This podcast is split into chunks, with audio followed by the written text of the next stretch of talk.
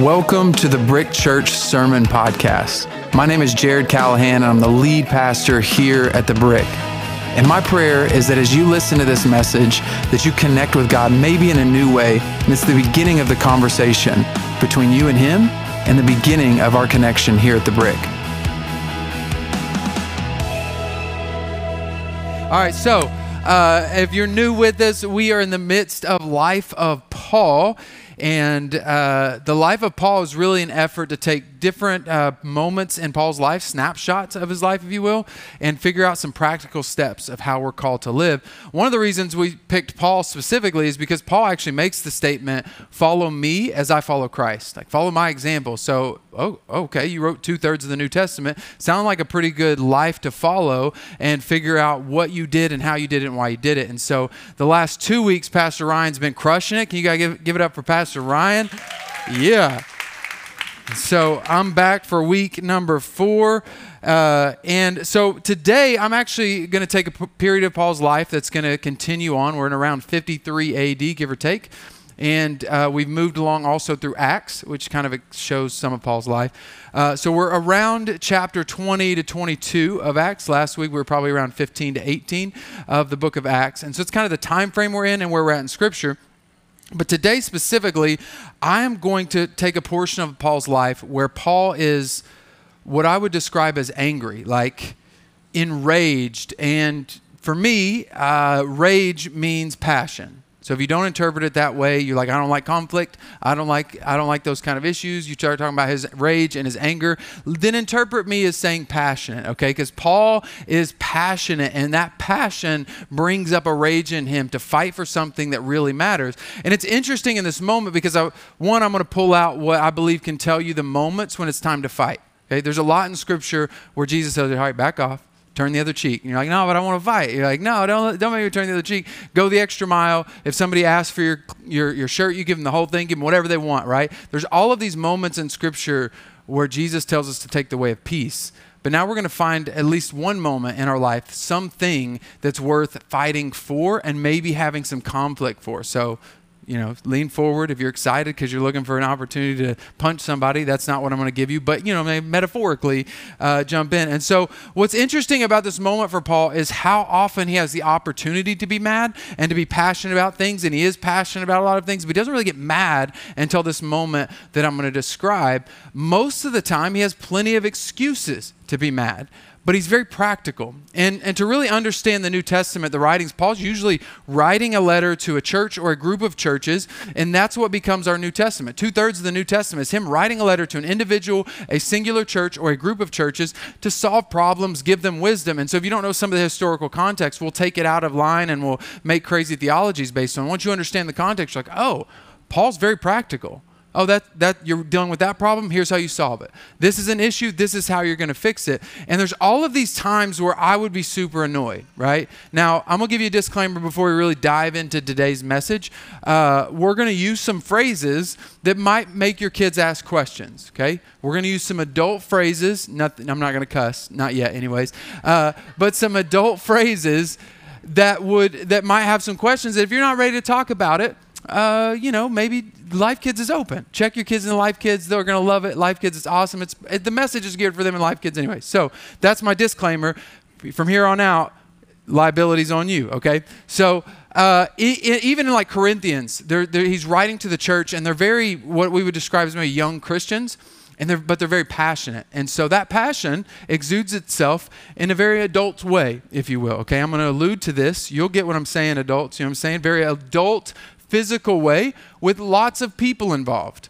And that's like kind of baseline scripture. Hey, this is immorality. This is a particular type of immorality that's kind of like, you guys should know better. And Paul doesn't seem to just get enraged. Paul seems to just be very practical. Hey, here's why you're not going to act on those desires that you have. Here's why you're not going to bring all those people together and do this thing that you know you're not supposed to do. He's very practical. He doesn't seem to get into this moment of passionate rage, is how I would describe it, until we get to a different topic, a different issue, a different problem that's found in the book of Galatians. And in the book of Galatians, he starts it out like he just starts most of his letters. Paul's writing and he's saying, Look, this is who I am. Like, I'm, I'm, giving you my kind of credentials, my authority. I'm Paul. I'm the apostle to the Gentiles.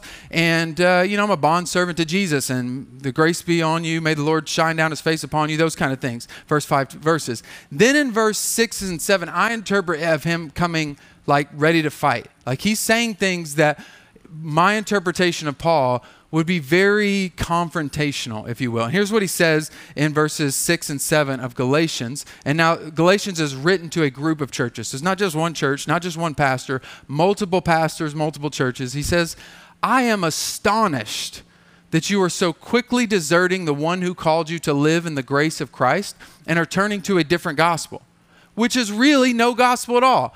Evidently, some people are throwing you into confusion and are trying to pervert the gospel of Christ. Paul comes out swinging, and Paul is mad. Like Paul's Paul's done. He's ready to fight whoever he has to fight because he's saying, now you're not even following the gospel. I'm astonished that you've abandoned what I've taught you. You've abandoned what, what it is, and people are trying to mix the gospel, mess up the gospel, and you're not even following. So, what's the issue? What's the topic? It even escalates what the problem is and how big of a deal it is for Paul because of who the issue is with. Paul is about to describe a problem with Peter. He is mad not just at the church in Galatia and the churches of Galatia, he is mad at Peter. And if you're familiar with Scripture, you might know that Peter is like the guy that Jesus handed the keys to the church over to. Right? He's the guy who any theologian, almost all commentators would say, no, no, Peter is the one who is in charge of the church after Jesus leaves. He's, he's the one that spent three years with Jesus. He's the guy who walked on water.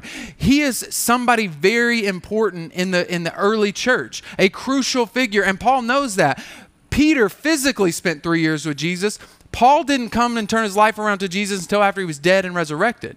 So it seems like it would, it would take a lot to finally stand up to the guy who has that kind of authority, that kind of position. It would, I don't, I've tried to figure out a way to illustrate it in today's terms. It would be similar to if we were a Catholic church and I needed to stand up to the Pope. Like that, it's escalated. If I'm like, I need, I need to talk to the Pope. This is a big deal. This is a problem. I'm talking to the Pope. It's it, that's that's the kind of level of escalation that that Paul is going to to say. I'm frustrated. This is not okay. What you're doing is not okay. What he did to you is not okay. So we're talking about a major conflict, and one that I would argue is probably the biggest conflict in Paul's life after conversion. And he says this, talking about Peter in Galatians chapter 2, verse 12. He said, For before certain men came from James, he used to eat with the Gentiles. But when they arrived, he began to draw back and separate himself from the Gentiles because he was afraid of those who belonged to the circumcision group. This is where it gets fun. The circumcision group is the group that he's afraid of, and, and Paul is saying, essentially, he's kind of being a hypocrite. One translation flat out calls him a hypocrite. Like he lives one way whenever James's boys aren't around here. James, the brother of Jesus, James, one of the disciples, when when his friends aren't here, Peter acts one way. But when he's when but when they're gone, when they're here, he acts one way. When they're gone, he acts a different way. Kind of calls him a hypocrite. Now, to be clear, Paul has already had a confrontation face to face with Peter. So this is not him talking behind his back. This is not him saying anything that Peter is unaware of because he confronts Peter and tells the churches of Galatia, No, I confronted him to his face to tell him this was unacceptable, that you are submitting to the circumcision group. So, what is the circumcision group? That's where we're getting fun. You ready? So, um, I won't go into that much detail. The cir- circumcision group is a group of Jews who believe that in order to follow Jesus, the Gentiles, who is anybody who's not a Jew, the Gentiles need to be circumcised. And all Jews, all male Jews get circumcised. That's a normal, very normal practice in their day, and even modern times, they still uh, will practice circumcision. And in the process of that, what he's communicating to him is that needs to happen, whether they're, you know, right now we do it when a baby is usually eight days old. If you're in Jewish custom, usually very quickly after the kid's born, it's circumcised. He's saying grown men, grown adults, you got to get circumcised. Not fun. If you don't know what circumcision is, it's going to be really weird to Google it, but you may have to. So, because I'm not going to go that far. Uh, and so, in the process, he's saying you're about to go through this really difficult, painful thing. And this group is saying, in order to follow Jesus, in order to follow the gospel, the circumcision group is saying, you need to be circumcised. So, for me, there's, there's something to that. There's something in this moment that matters to him. There's something that is a big deal. And I'm going to argue it's not just circumcision. It's not just the pain of what Peter and James and the disciples are asking the Gentiles to go through. I think there's more to it. And uh, to get to what, what is the biggest issue for Paul, I want to talk about what's not at stake for Paul, or what I think is not the biggest issue for Paul. And what he's not fighting for, what he's not frustrated about, is I don't think he's actually that frustrated at Peter's hypocrisy. The way I would label it as hypocrisy, like kind of having to adjust how you live depending on who you're around. That sounds a little bit feels gross to me. I don't like it, but I don't think that that's what, what Paul is enraged by because Paul says over and over again, I'll do whatever it takes for the gospel. In front of the Jews, I'll be a Jew. In front of the Greeks, I'll be a Greek. If I have to speak Aramaic, the original language, I'll do that. If I have to speak Hebrew, I'll speak that. If I have to speak Greek, I'll speak Greek. Wherever I'm at, I'll be that. I'll be whatever I need to be in order to win people for the gospel. Seems a little hypocritical. Uh, and he says it like this in 1 Corinthians chapter 9, verse 22. He says, To the weak I became weak to win the weak. I have become all things to all people so that by all possible means I might save some.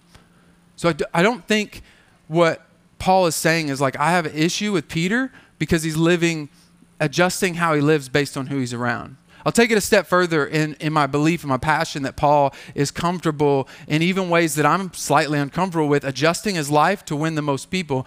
Uh, in Acts 21, we kind of see this conflict. And what I think is happening, if you read through the book of Acts and you read Acts 21 and 22, I think you're seeing the moment that uh, Paul has, has confronted Peter that he's writing about in Galatians. So it's kind of the same moment, the same time frame. But in Acts 21, Paul comes back from one of his missionary journeys and shows up in Jerusalem. Jerusalem. Jerusalem is like the headquarters of the early church. It's where the disciples are leading the Jewish people to Jesus. And he shows up and kind of submits himself to the disciples and says, I'm here. And James and some of the other disciples are frustrated and worried. And they say, Look, Paul, we have we've done a really good job here, you know, like pat ourselves on the back. We've won a ton of Jews over to following and believing in Jesus, but those those that we've won over are still very passionate about the Old Testament, very passionate. They're zealous about the law. So, what they heard is that you're teaching the Gentiles that they don't have to follow the law. They don't have to follow the Old Testament. That all they need is Jesus. They don't need the Old Testament rules in order to follow Jesus. To which Paul would respond, Well, that is, that, that's exactly what I'm teaching them. As a matter of fact, matter of fact, I am saying that. So, that's the truth. And so, what James and the disciples agreed to is like, in order to trick those you know that are zealous for the law why don't you go to the temple and do a purification process so it'll look like you're willing to, to submit to the law? It'll look like you wouldn't teach you wouldn't dare teach the gentiles. This is because you're going through the purification process. To which i would respond that feels very fake. Why don't i just shoot it straight? Paul's not afraid of being persecuted. Paul's not afraid of the consequences he's not afraid of people's opinions. So i don't know why paul wouldn't just say just tell them how it is. Just tell them like it is. I, I am teaching the Gentiles that they don't need the Old Testament laws in order to be righteous, in order to be justified. But that's not how Paul responds. Paul says, okay. So him and three other guys go to the temple and submit to the disciples and have the perception of Jewish ritual while they know good and well it doesn't matter. To me, that, feel, that feels kind of hypocritical. I don't think that Paul's upset at Peter for that.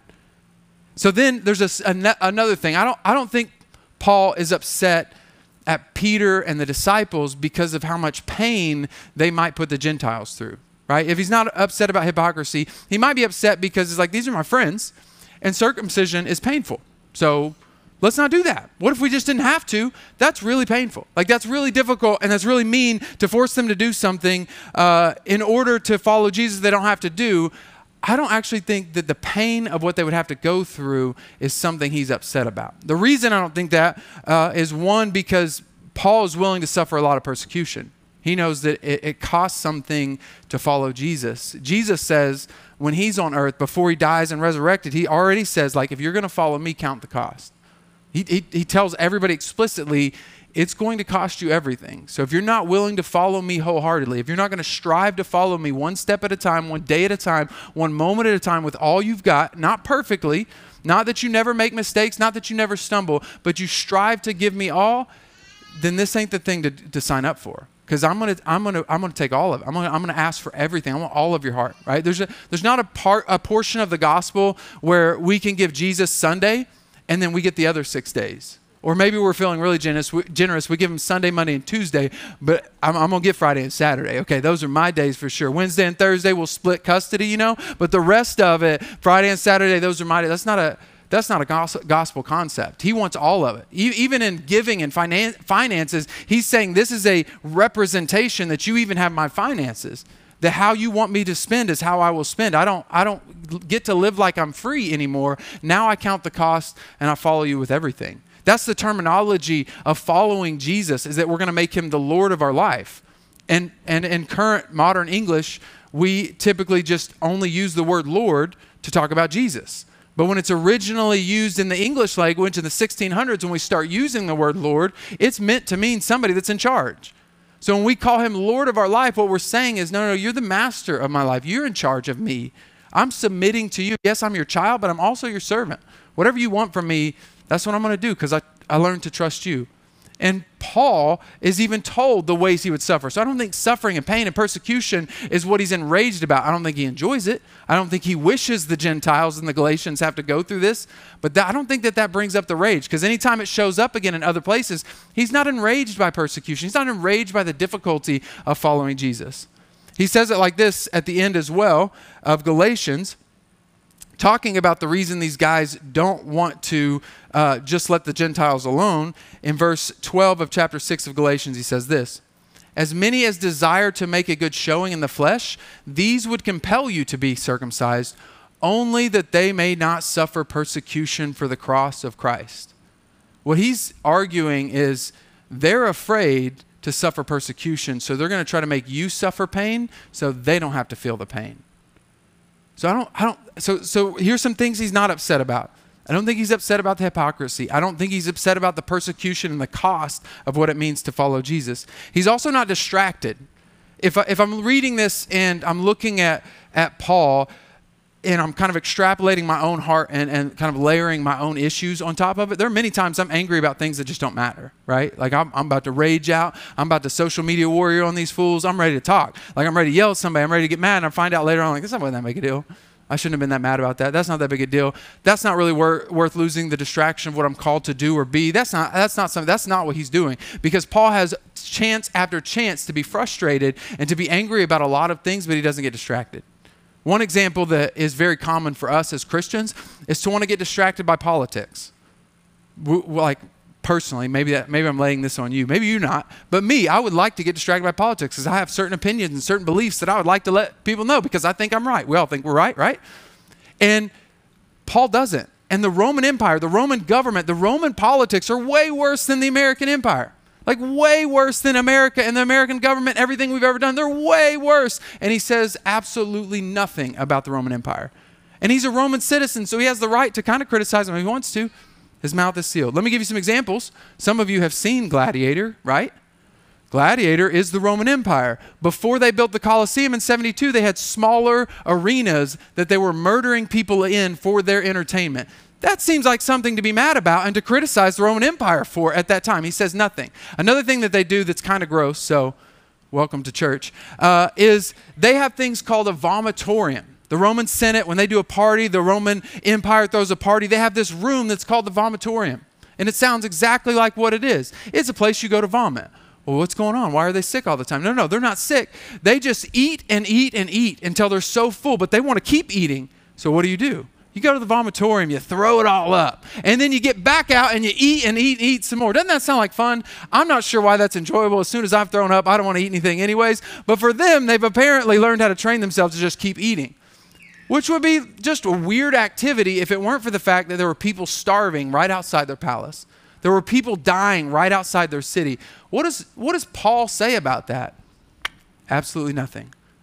You, you, you, were born, you were, had a kid that you didn't want to have? born to born with a disability, born a way that you didn't want it to be born, they left those babies in the wilderness. Where does Paul write about that atrocity that takes place in the Roman Empire? He's absolutely silent. I don't think he's distracted by politics. I don't think he's distracted in this moment. This moment actually matters. It's a moment that he is called to speak to, and Paul also also knows his place. What do I mean by that? He knows when he's allowed to speak, when he has the authority to speak, and when it's not his business. Because in Corinthians, we find out about a guy who's inside the church who is sinning. And in the church, he's, he's committing this sin that Paul writes is like, listen, even the pagans aren't sinning like this. Like, this is pretty grotesque. Why are y'all not dealing with this? And this is what he says about that issue in 1 Corinthians chapter 5, verse 12.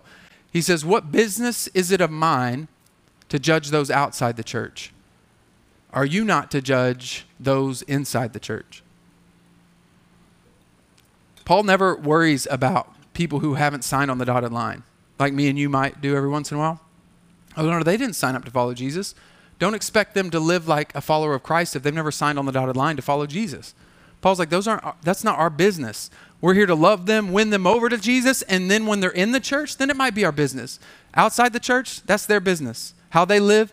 But he says in this scenario, in this context in 1 Corinthians 5, he's saying, you guys need to deal with that guy you have the authority inside the church to address that issue.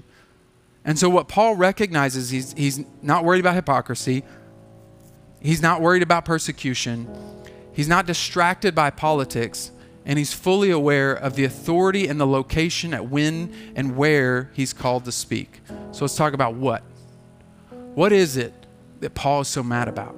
Why is Paul so frustrated at this idea of circumcision and what they're laying on top of the Gentiles and what they're asking them to do? It's not the pain. What he's upset about, what he's frustrated about, is what it represents for both the Jews and for the church in Galatia.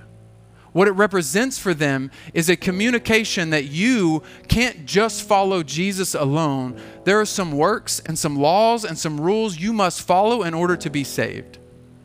And what Paul knows and is aware of is that Jesus is the only way for salvation. And as soon as you start laying other rules and other ways, like, oh, if you do this, then you can be saved. Oh, if you do that, no, no, no, Jesus is sufficient. And what you would be communicating to the Gentiles, why it's a perverse gospel, why it's not the gospel at all, is you would be communicating Jesus and. You'd be saying, listen, you need to follow Jesus and the Old Testament. You need to follow Jesus, and for our current context, you need to follow Jesus and my political views. You need to follow Jesus and this particular thing that I was telling you about. You need to follow Jesus and my particular version of theology. No, he's saying, no, no, no. As soon as you mix Jesus with anything else, you end up ruining both.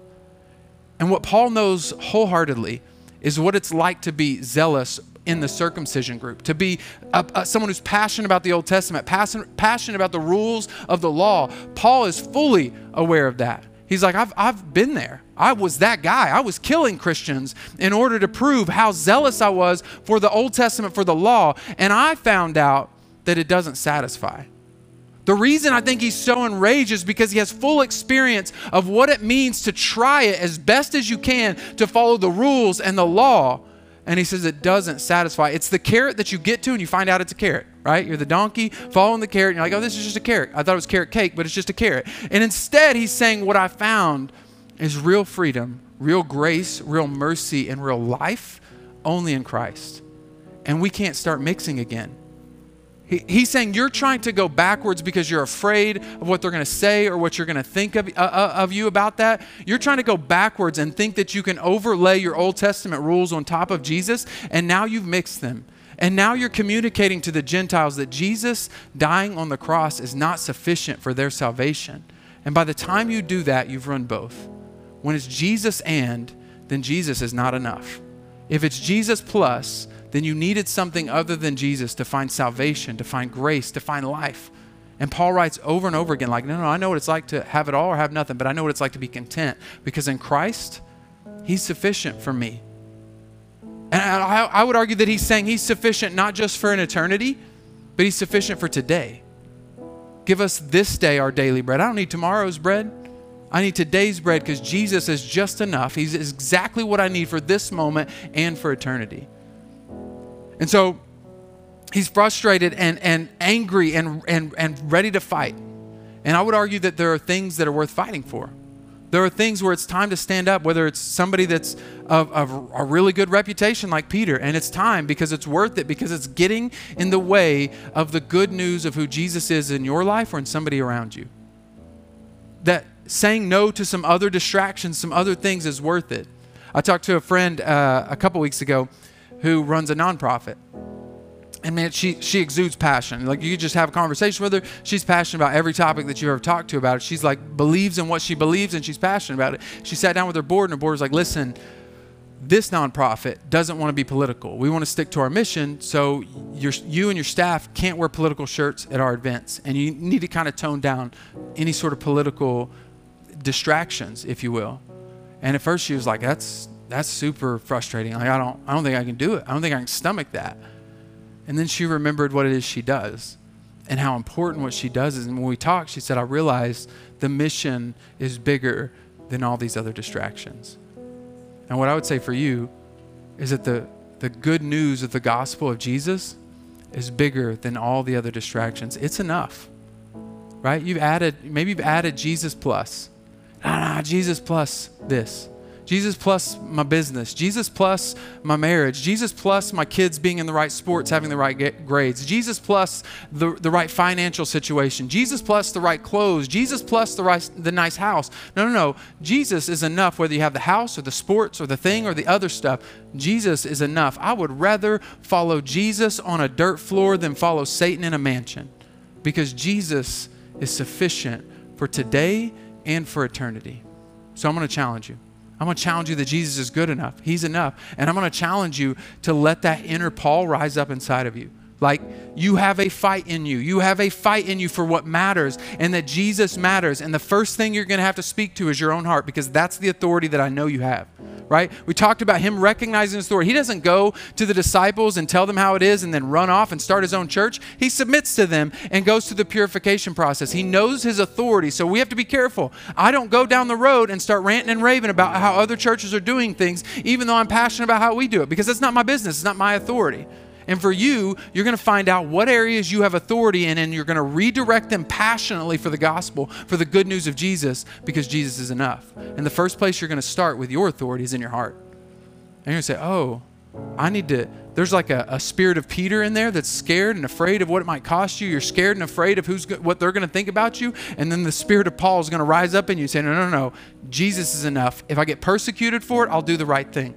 If, they, if, if people don't like it, if it costs me something, I'll do the right thing because Jesus is enough and I can't add anything to Jesus and, and find my life in Him because He wants it all. And then you might find out other areas it bleeds into. First, you start with you, my heart. Speak to my heart, God. Tell me how I'm supposed to live. And then it's going to start to bleed over into other areas you find out you have authority for. Maybe you're married and you're going to recognize like this relationship matters. Scripture calls it one flesh.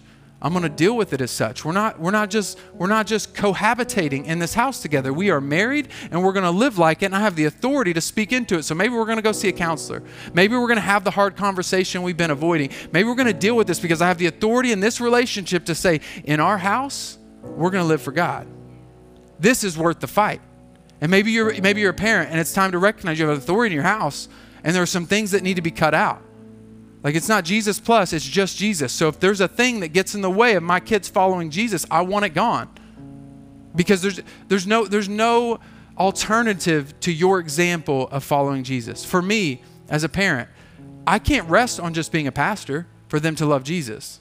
Matter of fact, that might be a negative for them if you've ever met a lot of pastors' kids, right? That might be a, a, problem for them in following Jesus. You've seen pastors' kids who've had trouble following Jesus because of the turmoil of the church and the, the other stuff that goes on. But what does work for kids, whether you're a pastor or you're sitting in these seats serving in Life Kids, serving in Host Team, serving in Switch, what does work is for them to see an authentic relationship with Jesus Christ at home, not just at church not just around certain people, but they see you wrestle with your relationship and they see a genuineness in you. That's different than just your title or your position. And if there's something that gets in the way of that, there's something that gets in the way and distracts them from the love of Christ, man, we'll cut we'll cut softball, we'll cut soccer, we'll cut all the sports out. We'll do whatever it takes to make sure Jesus is enough. Since none of those things are bad, none of those things are wrong on their own, but there are times when they distract and it's time to cut because Jesus is sufficient. And you're going to find other areas. You have businesses, you have other areas of authority. And you're going to say, oh, this is my time. This is my moment to speak, to act, to communicate the gospel, the good news, because I have an authority. I'm going to give you one more area, one final area of authority that I'm releasing to you in case you doubted that you had it. And that's here at this church. Now, I'm not giving you the authority to tell me how to preach. You can't tell me to cut my hair. You don't have that authority just yet. However, you do have an authority in the body of Christ. You, you have an authority, and there's an inner passion that should rise up in you to say, I'm going to fight for the good news of the gospel. And you've already heard Pastor Ryan say there's a sign up sheet and an opportunity to serve. And you can recognize that there are things that are blocking people from getting the good news of Jesus Christ because when they walk through these doors, what they should see is a greeting group of people high fiving. And when you come in and you bring that new person with you, you're hoping and praying that the environment is exactly what it needs to be. And every week, there's people here creating that environment. And maybe, just maybe, it's time for you to jump into that too. Maybe, just maybe, there's a door with your name on it. Maybe there's a spot in the parking lot to high five people before they come in. Maybe there's a spot brewing there's on the, on the coffee that's just for you to be the person you're called to be and fight. And you might have to give up some things. You might have to decide to attend one, serve one. It's going to take you a little bit extra time. You're going to drop your kids off at Live Kids and you recognize, wow, there's a lot of kids in here. That's crazy. They need some help. Oh, maybe the help is you. Maybe it's time for you to fill out that background check, get in there, and help lead kids to become fully devoted followers of Christ because you have the authority to make a difference in the body of Christ and for somebody who needs to know the love of Christ. Maybe it's for Switch on Wednesday nights, and you're recognizing like I have an experience, and I need to be in these small groups to help understand, help them understand that experience, and what maybe even not to do in their life. And it's time to fill out that background check, sign up, and fight for the good news of what Jesus is communicating to you in your heart, to your spouse, to your kids, and to the body of Christ. Let's pray. We are so excited that you had joined us for today's message. We hope that it impacted you, that God used it to get to you exactly what He needed to speak, and that you're able to take the action steps He's called you to. If you're still here with us and you're looking for a way to give back to the Brick Church, to be a part of the community financially, you can start that giving in two ways. One way is through the website. It's thebrick.church slash giving. The second way is to set up a text giving account. You do that by texting the word brick to the phone number 45888. That's the word brick to 45888. Thank you for being a part of all that God is doing here at the Brick Church.